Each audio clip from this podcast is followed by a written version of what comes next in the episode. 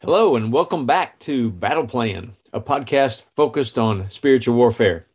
I am Steve Hemphill, and Battle Plan is an ongoing discussion of how we put our faith into action by practicing prayer plus action. Our um, website is active faith.org, and my email is stevehemphill1 at me.com. Uh, you can see the background's changed today. It's a little different. It's uh, kind of promoting our spiritual warfare seminar called Demons versus Prayer. It's the extended version. We're offering it uh, free online. You can uh, email me and we can get you signed up for that if you'd like to be a part. In the last episode, we talked about how you can't outgive God.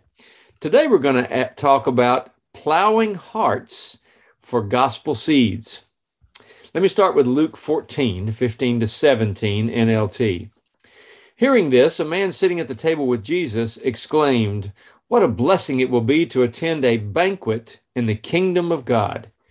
Jesus replied with this story A man prepared a great feast and sent out many invitations. When the banquet was ready, he sent his invitation, sent his servant to tell the guests, Come, the banquet is ready. Matthew 13, 1 to 9 NLT says later that same day, Jesus left the house and sat beside the lake. A large crowd soon gathered around him, so he got into the boat. Then he sat there and taught as the people stood on the shore. He told many stories in the form of parables, such as this one.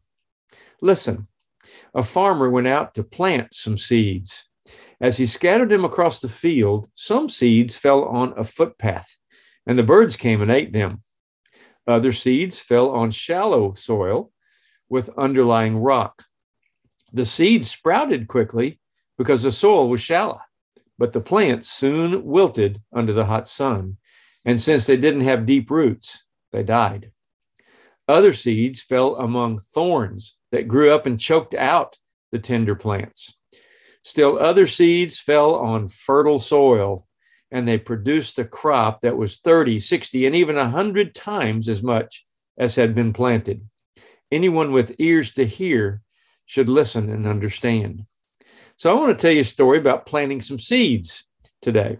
When I get ready to go uh, speak at a church and they're invited, uh, inviting community people to come to this series on spiritual warfare, uh, I will I will say um, I'll do a video for them and I'll say, hey, I'm excited about coming to your church uh, next month. Uh, please let me ask you ahead of time. Please do not invite any visitors until you've prayed about it first.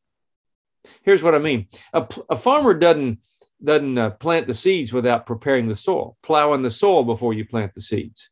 So here's what I want you to do. I want you to plow the soil with the Holy Spirit and prayer before you give an invitation. Like this don't just go invite Bill Smith to this event, a friend of yours. Pray about it first. Say, Lord, I'm about to go invite Bill Smith. Please prepare his heart, prepare the soil of his heart for the seed of the kingdom I'm about to plant. An invitation is a kingdom seed. You're inviting him to, to your church for uh, drawing closer to God, for becoming a Christian. Lots of good reasons for you to invite a friend, but plow the ground before you plant the seed. Many people's hearts are hard.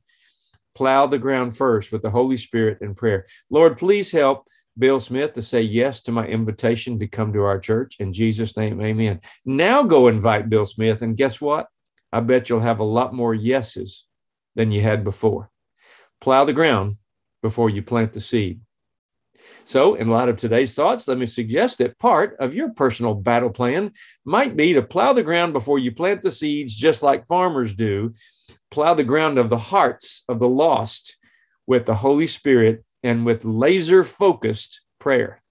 Maybe you could pray like this Lord, I'm about to invite Bill Smith to our blank revival, guest speaking event, etc. Please help Bill to say yes in Jesus' name, and I bet your success rate will be much improved. Try it and let me know. See you next time on Battle Plan, where we're going to talk about scripture versus snakes in the basement. Keep praying because prayer works. God loves you, and I love you.